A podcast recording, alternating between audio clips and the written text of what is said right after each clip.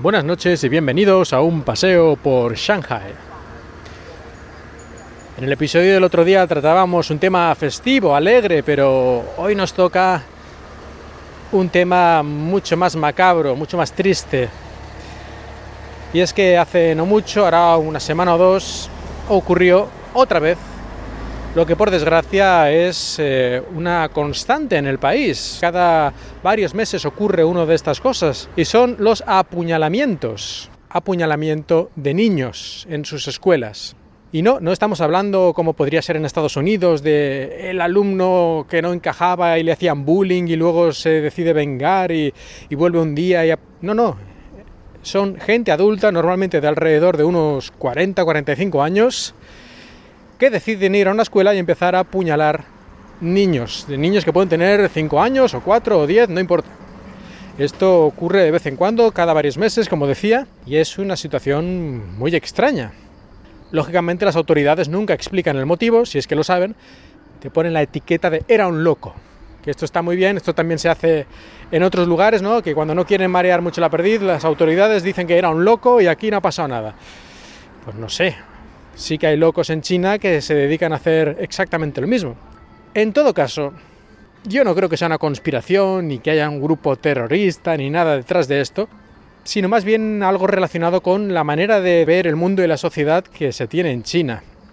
Y es que aquí, a pesar de todo el avance económico que ha habido en los últimos 20, 30 años, que ha sacado de la pobreza millones y millones y millones de personas, sigue habiendo una gran disparidad económica ya lo he hablado alguna vez, que en la misma calle incluso te puedes encontrar alguien con un Ferrari y al lado alguien que se ha montado con una especie de carro mato con unas baterías que se ha puesto el mismo y un motor eléctrico se ha montado una especie de carricoche. Y esto uno al lado del otro. Y hay casos incluso más extremos.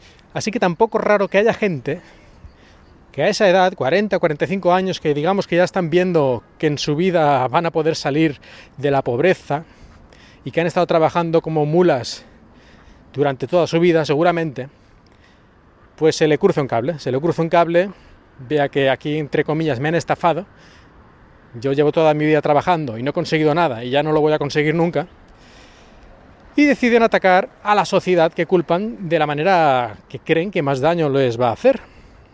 Y aquí en China lo más importante es el dinero. Sí, el dinero es su Dios sin duda alguna. Bueno, diréis que en todo el mundo el dinero es el Dios. Bueno, sí. Pero aquí sí a veces se lo toman muy, muy, muy en serio. No sé si porque antes no tenían mucho o porque antes estaban los comunistas y entonces eso estaban como mal visto y ahora hay un rebote, no lo sé. Pero yo creo que aquí en China se nota que a veces el dinero es el Dios supremo y que en todos los lugares cuecen habas, pero aquí se llegan a hacer barbaridades increíbles por el dinero y gente relativamente normal y por no tanto dinero.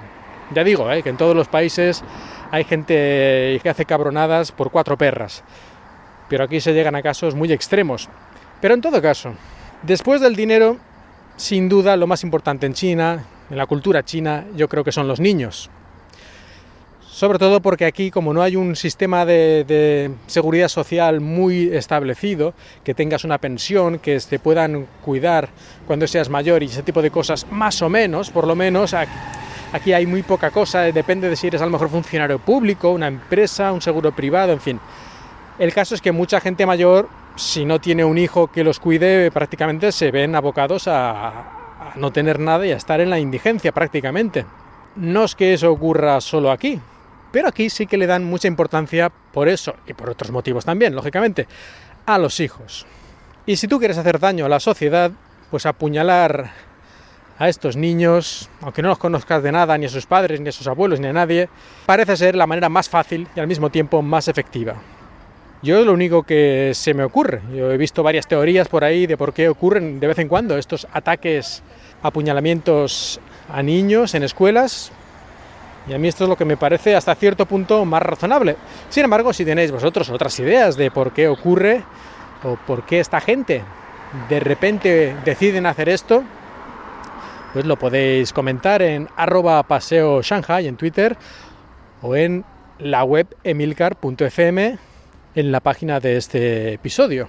Y no quiero alargar más el episodio de hoy, que además es un tema bastante macabro y desagradable, Así que lo vamos a dejar por hoy. Muchas gracias por escuchar y espero que hayáis disfrutado, a pesar del tema, de este paseo por Shanghai.